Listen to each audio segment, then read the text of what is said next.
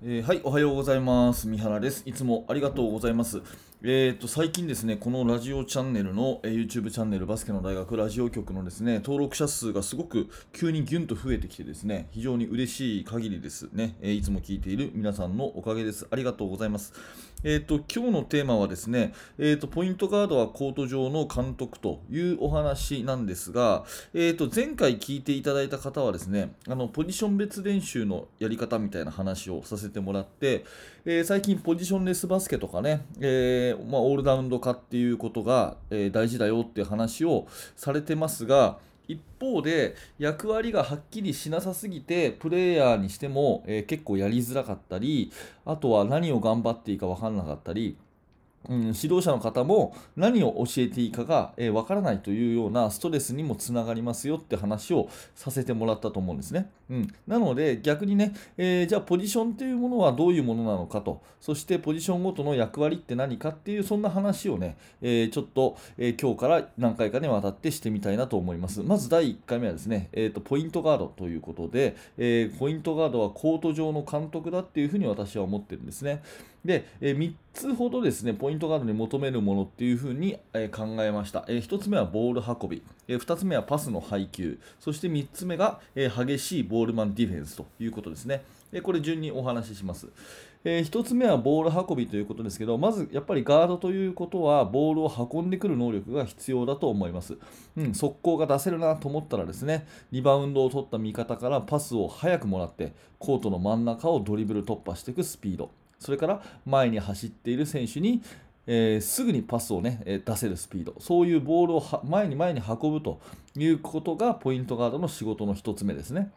うん、逆に今はディフェンスが戻ってるからゆっくり運ぶというような判断とか、うん。まあ、プレスされた時にちゃんとキープして運んでくるとかそういうボールを前にセンターラインを越えるまでに、うん、早く行くのかゆっくり行くのかそういうような判断をして、えプレーに緩急をつけていく、まあ、これがポイントガードの1つ目の仕事というふうに言えると思います。で2つ目はパスの配球ですね、えー速攻で前に飛ばすのかどうするのか、それからハーフコートの組み立てだったら、右側が狭かったらすぐに左に振るとか、えインサイドにボールを入れるとか、パスでもって、えボールを動かしていくのも、えポイントガードの仕事になると思います。さらに言うとね、声が出せるとよりいいですよね。シューターの人にノーマークでシュート打ってほしい時はですね、パスを出しながら、打っていいよって言いながらパスを出すとかね、うん、インサイドにボールを入れるときにですね、そこで攻めてほしければ、えーやれっていうふうに言いながらですね、えーあのパスを入れるとか、まあ、そういうふうにあのパスにメッセージを込めるでと同時に本当に声にしてメッセージを言うっていうことができるといいと思います。うんあのまあ、あいつと一緒にやってるとこうやりやすいなって思われるそういうふうに言ってもらえるようなポイントガードを目指すってことですね。うん、あの子と一緒にやるとなんか自分が上手くなったように感じるっていうふうに周りから言われるとですね、えーポイントガードとしては一番理想的かなっていうふうに思います。うん、で最後、えーボールマンディフェンスですね、えーと。ボールを運んできてパスを配球する。要するに、あのーオフェンスのすべての起点がポイントガードなので、うん、そこが相手チームも重要だってことを考えれば、そのディフェンスがいかに重要かが分かると思います。だから、ボールマンに対するディフェンスはしつこくできるってことが条件ですね。うん、でポイントガードっていうのはあの自分の背中を周り味方4人が全員が見てますから激しいディフェンスでプレッシャーをかけてですねチームメイトにディフェンス頑張ろうぜっていうメッセージを背中で伝えるというような感じで、えー激しいディフェンスができるっていうこともまた、えー大事な条件かなというふうに思います。えー整理すると3つですねまずはボールが運べること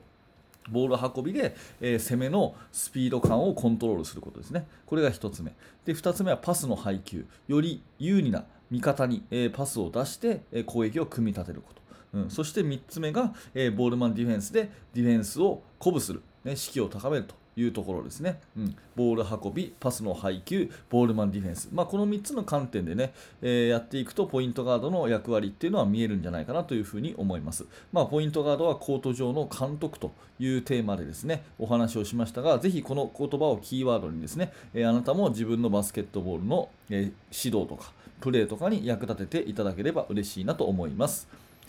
はい、ありがとうございました。えこのチャンネルではこういった感じで、えバスケットボールの話とかコーチングの話を毎日しているチャンネルです。もしよかったらまた聞いてください。